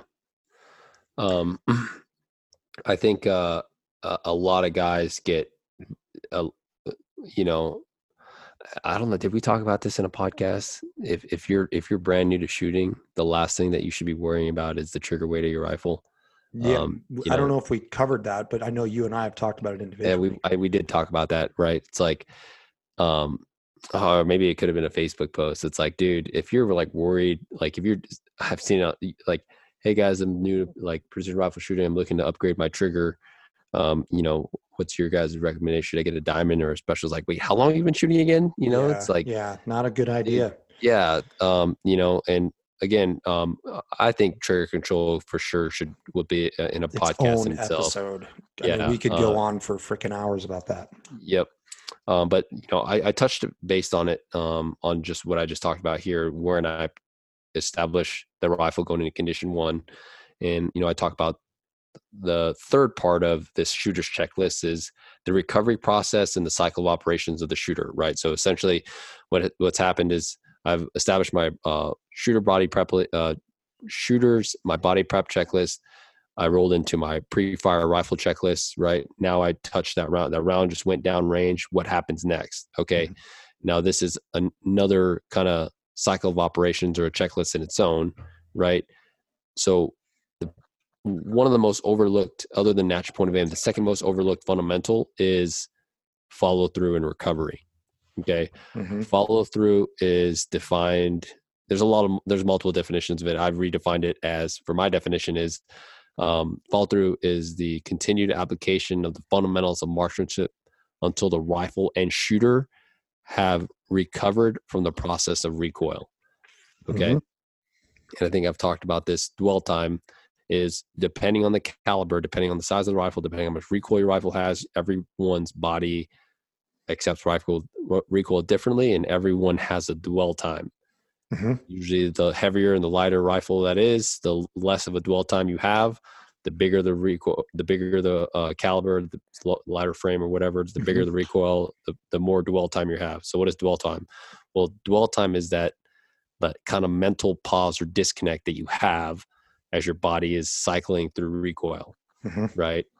So essentially your your your body gets hit your your natural reaction for your body to protect itself usually is to do what Blink, Relax and right blink. Yep. and and blink okay and then and it's usually for lighter caliber sometimes you know i don't blink okay um especially if i'm shooting suppress or whatever but still i can i, I still know that my brain is taking a pause right because during recoil right the next thing that comes into my brain is what looking for my trace or looking for what Impact. looking for that impact downrange. And that is the only thing that I want in my brain to calculate at that moment in time because that is the next most important information that I have, Mhm. right? Because now that bullet is telling me a story. It's telling me a story of how well my position was built, how good my my if my dope is tracking correctly, right? Mhm. And if my wind call was correct, right? Mhm. Those those three things, my position, if my dope's good, and how how well my wind calls. Those are the three pieces of information that it's that bullet is telling me,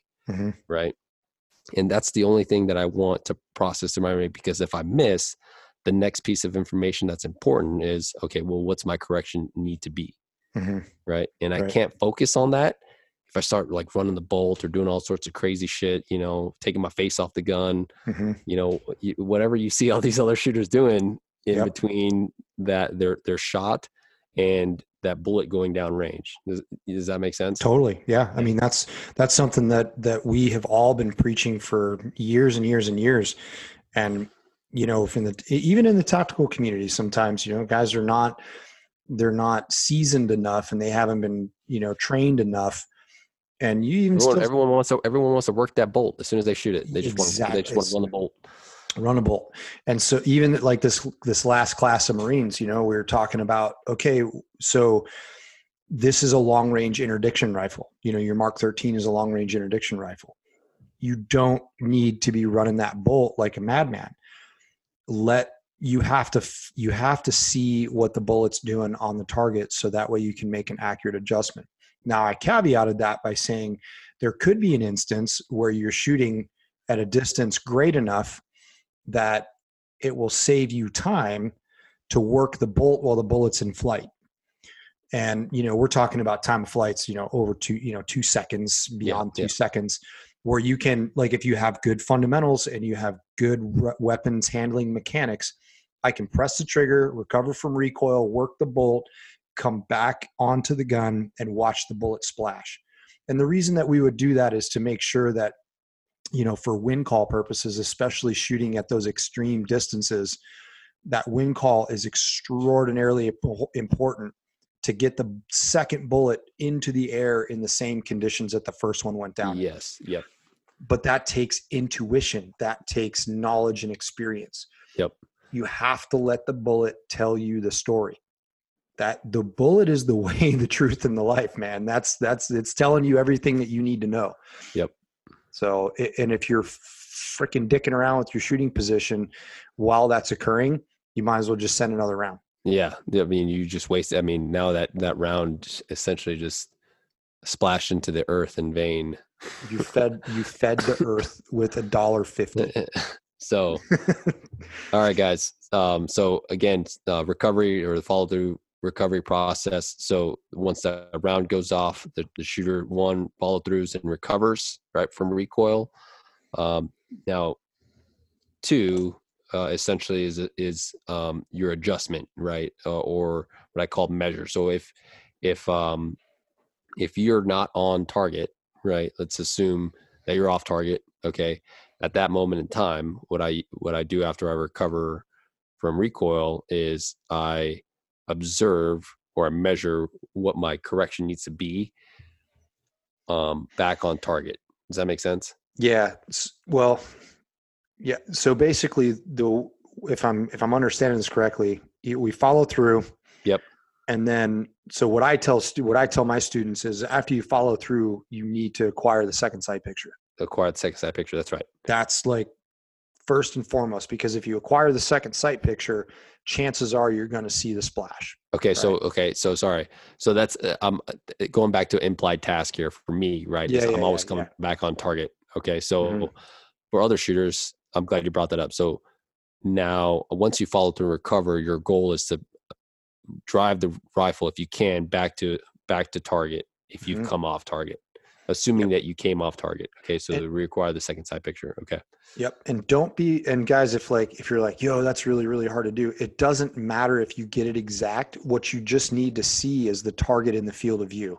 yes, And so like sometimes if I'm shooting a pretty complex reticle, um, you know, like a Christmas tree reticle, I'll actually drive I'll drive the reticle below the target so that way I've got a clear field of view to see the splash. You know, it's just totally situational dependent. Um, and then I'll just really quickly move the reticle to where the the bullet splashed. We'll we'll get there, but but don't be if don't feel like you're screwing up in life if if you can't get that done. Just know that that second sight picture, as long as the target's in the field of view for a beginning shooter, that's all we're concerned about.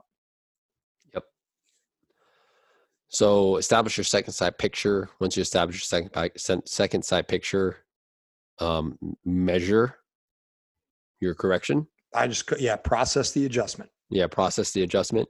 Yep. Okay. Um, once you process the adjustment, that is for me. That is when I run the bolt. Right. Mhm. Okay. So I go through my my bolt manipulation cycle, right? And then from there it stems back to sight alignment, breathing, um, sight picture, and then instead of the wind, that is my adjustment. Yep. Yep. Does that make sense? Yes, it does. So basically, what what Phil's saying, guys, is that he's once once he processes the adjustment, he knows what he needs to do to hold, work the bolt, and now we're we've already got the initial wind call based. And if the wind call is good, hey, hit the go, hit the gas pedal, You send another one. Exactly. It, but if it but if this first round didn't impact, now we're not going back to the first wind call. We're either Yep. adding or subtracting That's right. based upon what happened. Yep. And that is a task all in and of itself. Yeah. And and that is a that's a difficult thing for a lot of people to process because there is a lot going on in your brain at that moment. Visual acuity, uh, your mental uh, sharpness, your ability to kind of put hit the pause button and do some little really fast mental math Real. Exactly. it's not easy to do and Yep. and that's again that's another reason why we teach people how to, to to call wind in mile per hour Yes. because it's just easier that way Yep. it's way easier that way to process adjustments because if that miss occurs in the first target in in an array or target's in depth now i need to carry that wind call adjustment on to all the rest of those targets right? Yep. and and we see it all the time man. Sometimes i do it too. It's like i'll forget about it and i'll go right back and i'll look at my arm board and i'll be like ah shit i need to hold this. And then then i forget to add either the subtraction or the addition um, to the follow-on subsequent wind call. And then i'm like ah damn it i forgot. Like hey it happens man. It happens. We make mistakes. We learn every time we go to the range. But again it goes back to if you have a process to deviate from it's way easier to do that than to have no process and have no idea what's going on if you're a sniper listening to this, you know, one piece of information that you have already when you're doing unknown distance, right? Your unknown distance qualifications or whatever the case is, you know, uh, for whatever course you're going through, whether it be urban, um, or if you're if you're a pig listening to this going through the basic course, I'm giving you the answers to the test right here. Make sure you keep your mill uh, measurements of the targets from one through 10. And that's giving you half the answer right there, right? that's true So, you know, target three is a mill wide and your partner misses just off the right edge. Your minimum correction needs to be at least a 0.5 mil correction. Now I get it, you know, as, as you know, as when you know, in, in this in the sniper shooter scenario, it's a little different, right? Because we're not giving him holdovers. You know, we're, they're taught to give, um, um, they're taught to give a holdover based off of the reticle, right? So like, hey, if they missed off the right edge, hey, hold left edge. Or just off left edge, right? Rather Mhm. than the correction actual mills. or like Um, anatomical parts. Eh, Yeah, exactly. Um, so you know that's something to keep in mind because not only because it is an un, unknown distance, one thing that they're also playing with, right, is not only windage, right, but elevation as well. Mhm. Um, and there and- and and believe and i'm telling you man there's an argument there is an argument right there um to try to drive people to get away from that because Yep. we saw it a lot of times even in this last class with the marines like they would give an adjustment. It's like they're so they're afraid to come off the plate. Yep. they were like oh we're one mil from left edge. And i'm like yo timeout like what the fuck dude? No no no no no. Not one mil from left one mil what is from the center of the target. Yeah, and they're like yo that's i don't understand what that means. And i'm like you're doing the same thing just but think about it from the center of the target Yeah. and then what that'll eventually lead into is understanding how to stack those adjustments or stack those additions or subtractions as you go Yep. farther in depth in targets yeah. Yeah. Also, if you're now now if you're a competitor listening to this, measure the width of the target, right? You know, so that you know and write it down in your onboard. Hey, this target number one or target two is five tenths wide. hmm you know so if you miss just off the right edge and you see it it's like your minimum correction needs to be at least three tenths hmm right? So if your whole if your your opening wind call is 1.0 you miss off the right or left you know depending on the guess what your second wind call should be? 1.3 you Yep. know? Um and and that's you know that's that's prior you know the seven p's prior proper planning present prevents performance. And and i see it all the time. I think I, we we actually talked about it in a podcast we did before SHOT Show. Um it that didn't get released yet but uh i talked about it how uh, you know when i was in the a squad uh, at the national rifle league championship you know we were trailing behind a squad that you know you could tell was was still kind of you know fairly newer shooters right? We were doing a long range stage and i mean you know they'd shoot and they they'd miss and then when they corrected gets where they they they missed off of again? The same, Same side they missed on you know not i a mean build like enough correction if if the if if there's any direction that i want to miss i want to miss the- on the on it's the on other the side. other side yeah now i got it man yeah. Yeah. Uh, so um, hopefully that that makes sense, guys. Um, hey guys, it's it's been a been been fun. Um, I think we're coming. You know, we we talked uh, for this podcast. We talked. You know, just to summarize, we talked the shooter bodies checklist. Right. We talked uh, pre-fire uh, checklist. Caylen talked about his post-fire checklist. You know, so what you do to the rifle after um, you fire. Um, we kind of went into you know uh, safety and personal accountability there. Um, you know, with that personal accountability, um, guys, I'm just gonna throw this out there. Like in in the 12 years that I've been doing this, throwing a, a um, you know Schmidt and Bender on on top of my ruck, strapping it down in a drag bag, skull dragging across open plains and stuff like that. I have not yet rolled any of my turrets. Never ever. You know and I, I mean i don't know uh, like can't really say that i've put it to hard use i guess in, in terms of other what other people's definition of hard use is but um you know and, and Caylen is probably the same way. I've seen students drug their shit through fucking hell and back uh and you know the, the only thing that i say is always have personal accountability of again going back to your checklist that's one of the mm-hmm. very first things that you should always check on your rifle is your dope Yep. Yep. And and it's and it should be that should be constant, right? That's a that's a that's a, a cyclic process, meaning you're you're it's a constant thing. And I've never ever rolled a scope turret. And man, I've I've had I've had rifles strapped to the side of rucksacks for 10 days in the mountains. I've I've been an operational sniper and train training environments and combat environments and as a competitor too. Like that's that's you that's your responsibility. Like you are responsible for every round that comes out of that gun. Yep. and that's plain and simple. And you know i've i've missed targets because i forgot to dial my dope right? But not because Yep. it slipped off from uh my original point yeah of of time so i mean i don't know what i'm doing wrong but um but yeah um I just had to throw that out there. Personal accountability, guys. Um, and then you know we talked the when when the rifle goes condition one, essentially when you know when the bolt goes home and you know rounds inside the pipe, uh, when you're ready to fire. Okay, so you know uh, for Caylen and I, it's pretty much the same. Then we talked about the recovery process of the shooter, our checklist from there, cycle of, or I call it the cycle of operations, because essentially after you take your first shot, you know, um, you know, when you sending multiple rounds, essentially it's just, you know, at that point your your position is already built, your rifle is uh, essentially already dialed to.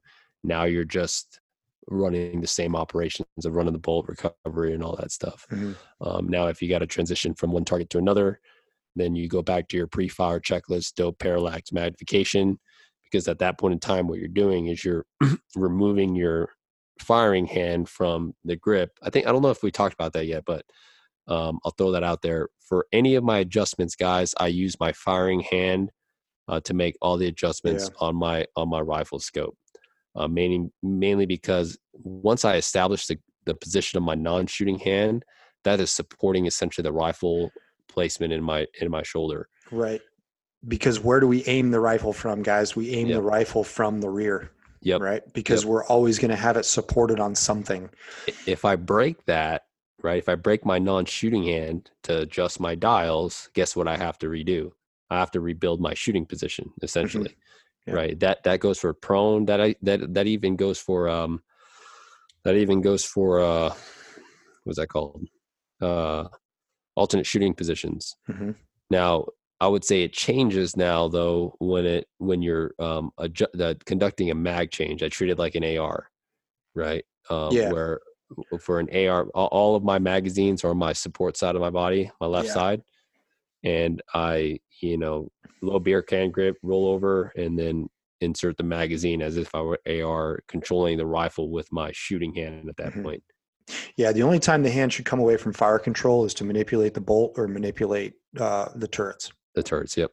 So, um, man, this was a good one. Yeah. Oh, yeah. Um, uh, these guys are probably listening to this uh, in their car and realize that they should have been listening to it at home and probably got to re-listen to it again. But it's good stuff. No, um, man, that's yeah. Um, uh, you know, a lot of one thing I've always wanted to say is, hey guys, you know, we appreciate everyone that's listening in. Um, you know, we hope that for some that's listening in, you know, it's new information and, and hope for other shooters, especially, you know, a lot of experienced shooters or even some of our peers, other snipers that listen to this. Um, you know, that, that, that is some of the coolest feedback that I get is from uh, fellow snipers. It's like, Hey guys, love the podcast, love the, love the honesty and the passion behind it. Um, hopefully for you guys, this is a reaffirmation of your guys' truths of what you found from um, from what you were originally taught at sniper school. Mm-hmm. You know what I mean? Uh, a lot of it just being, you know, uh, reaffirmations and stuff like that. Um, and you know, I, I still do want I do want to do a podcast on, um, you know, what it is to be a student. That's a um, good one because yeah. um, I just had uh, just like you know Cass going to the range too. Like you saying, Nicole went to the range with you. Yeah. Um, she's the epitome of the the most awesome student. Like she she didn't shoot for a year and I purposefully didn't coach her in any way shape or form. Yeah. And she immediately went to right back to everything that she was taught a year ago. And she shot eh, you know, 3 quarter minute group with nice. literally no coaching or instruction. That's the kind of student that we want. Yeah, that I mean, and and that's why you guys are listening. That's why you know you guys are listening to this podcast. Hopefully, is you guys are trying to figure out a way to, again, just be that modern day rifleman, and own his ability to connect with that rifle, any kind of rifle that I that that we give you, and you know maximize the use of its capability. Mm-hmm. You know, um, just like any I mean, just like if you put a sport a sports car driver or any car, he's going to drive the fuck out of it. You know what I mean? Mm-hmm. Uh, you put a Dale Earnhardt Jr. or whatever the freaking uh, you know, fame. I don't, I don't, I don't follow NASCAR or any you know famous car drivers, but you know, you put them in the back seat or in the driver's seat of any car nowadays, they're, they're going to drive, the fuck, out of it. drive the fuck out of it, even if it's a Prius. You know what I mean? So see what this um, motherfucker can do. That's that's what I, you know, and uh, God, that's one thing I want to talk. I want to talk about like you know caliber selection, right? Um, Mhm. you know what when to use what calibers. Sure. Hear it all the times, like you know, I got crucified for a little bit when uh when I I threw up a Q and A. I don't know if you were around at that during that time. I threw up a Q and A. It was it was uh and someone was like, "Hey, what's your what's the most overrated caliber?" and I said, "I put 300 Win Mag." and people lost their shit, bro. And- Wrong and- answer, man. And and and I would say right, 300 Win Mag for overall like anything long range cartridge, right? Um, I I think it's overrated. You know, I I think you know w- a lot of times you know people think that they can go out and compete with it, which you can, but you know you're not going to be as competitive, right? Because that recoil is just going to beat you up compared to other competitors. It's a great hunting cartridge, absolutely, right? It'll go the distance, but what will it will not do is you know it will not be of uh, fun to hang with you know other competitors especially again as, as much as you know you want to say that oh i want to go to a competition to learn it's like you know your your first bit a little bit of ego obviously everyone wants to be competitive. Hopefully if you're listening to this podcast it's because you you don't like to be average right? Because nothing Caylen and I do is average. It's one of our freaking slogans.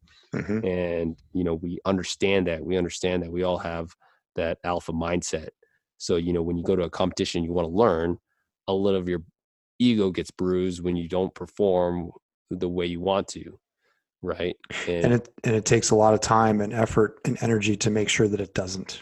yes and it takes a lot of mindfulness right Mhm. i mean it took a lot of mindfulness for me to break down my ego trust me you know Yeah. after i after you know it's not one of those things overnight that i'm like oh you know i got i mean there's there's still some things that you know i'm yeah, egotistical about that i'm trying to work on as a person Mhm. uh, and and that's where you know having a good mentor uh, in this community uh, helps. You know that's why I'm really glad no homo to have Caylen uh, mentor me in this industry um, because you know it's it's all about checks and balances. You know there's a lot of coaching that Caylen does with me offline uh, that that uh, you know obviously we keep.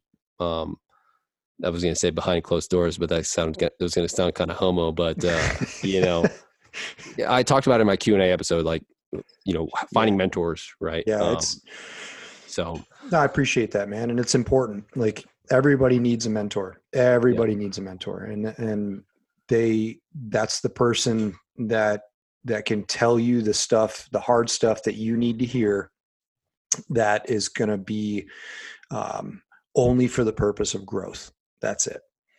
So, yeah, egos egos a tough one, man. It's a really tough one because there's just so many layers to it. And again, that's another podcast all in and of itself. I would love to have a podcast just talk about ego. ego, yeah, how to how to, and- how, and- how to how to face your ego, you know.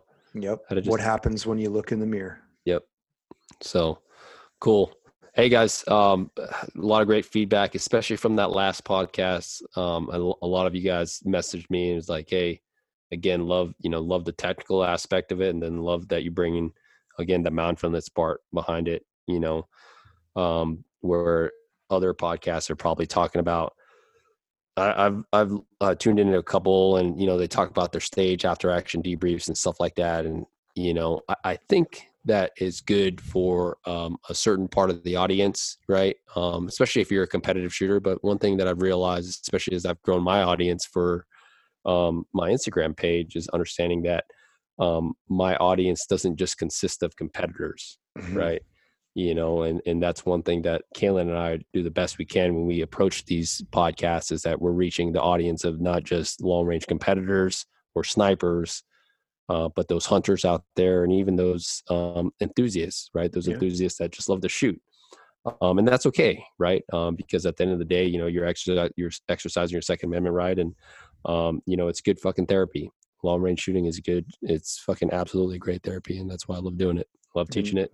Yeah, man. It's it's uh we want it to be for everybody.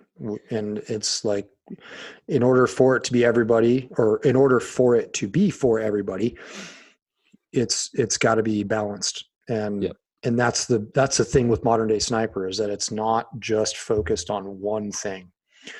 Not just focused on one thing with regard to shooting, uh, long range shooting. Anyways, it's it's all encompassing because all of those skills matter. So, man, this is a good one, and I am super excited. We got a chance to talk about this because there's so many layers to this stuff, guys. And take notes, listen to the episode a couple of times if you need to, and and do your best to apply this. And and just like we talked about in the beginning of the podcast, you know, see where see where your checklist lines up with ours, and make make necessary adjustments or don't you know if it works for you and you're hitting all the wickets and and you're applying everything that you need to apply there's so many ways to skin these cats man it's ridiculous. So and and our way is not just the highway. And so again we so appreciate you guys listening to us. We appreciate the comments. I try to get to the comments as, as often as i can to reply to you on the podbean app. That's where i get the most of them coming through is the podbean app. So um, guys, we're about to break 30,000 downloads, man. And this is going to be episode number nine, I think. Yeah, I think it's episode number nine. Yep. That I, am just, I can't thank you guys enough. It's, it's amazing. And um, you guys are doing really good by sending us the stuff that you want to hear. And I think I'm going to jump in and do a little uh, Q and A session myself, kind of like Phil did with you guys while while I was on vacation um, down in Central America and I'm going to do the same thing so I can address some stuff too. Uh, we are super busy at Modern Day Sniper. We're recording this week for um, actually we're recording for the next three months for for our online training program. That's going to be I'm really excited about that because some of these barriers for entries with regard to training come with the the time and cost associated with travel, and that's a huge one. So we want to try to fix that for you guys and um, you know you can expect to see a couple of courses trickle out here and there but my my goal is to have a full suite of online training packages not just videos that you can subscribe to and and pick from but like no kidding hey i'm going to enroll in a circle of components course. I'm going to enroll in the fundamentals of marksmanship or precision rifle 101 or wind call clinic or whatever. That's how we want to set it up for you guys. So that's coming just really really busy. We got a full training schedule coming up here. Courses are about to kick off for me um, here in the next two weeks. And uh, we have so much rad shit coming this summer and into the fall. It's gonna freaking blow you away. Can't wait. Hey guys um, so i try to throw it in every podcast. Again if you like the content if you like the information just share it with a friend you know um, it doesn't have to be a million doesn't have to be uh, you know, it doesn't have to be a hundred people, even if it's just one person, you know, that you might think that uh, that might find value out of this podcast. Uh, please share it because anything, you know, anything helps just to grow that, spread the word, uh, and that's our goal here at Modern Day Snipers, just to start, you know, um, debunking all that that uh, that trash that's out there. Um, mm-hmm. Because again, a hundred miles in the wrong direction is a is a complete waste of your fucking time. Um, yep. And speaking of time, I'm just going to throw this one thing out there that I, I thought was pretty funny. Um, you know, a lot of this stuff you guys real you guys need to realize it's not going to happen overnight, right? Um, you know, Caylen and I've been doing this for north of 10 years and, you know, all these checklists that we have and stuff like that built over trial and error. And I look back at my videos five years from now, I'm like, damn, I'm, I'm a completely different shooter. Uh, but it's because I applied the, the, time and effort into making changes where I saw fit. Um, so I'll leave this with you guys. You cannot turn on the oven at 900 degrees and expect to cook a cake in five minutes. You're gonna fry that bitch. right. So I'll I'll just leave it at that. That's um, a good um, one to leave on, man. Yeah. I dig but, it. Thanks, guys. Uh, you know, keep the comments coming. Um, I'm sure that uh, I'll probably drop a real quick video for our visual learners out there. But uh, until next time, guys, keep your face in the gun. All right, guys. Shoot well.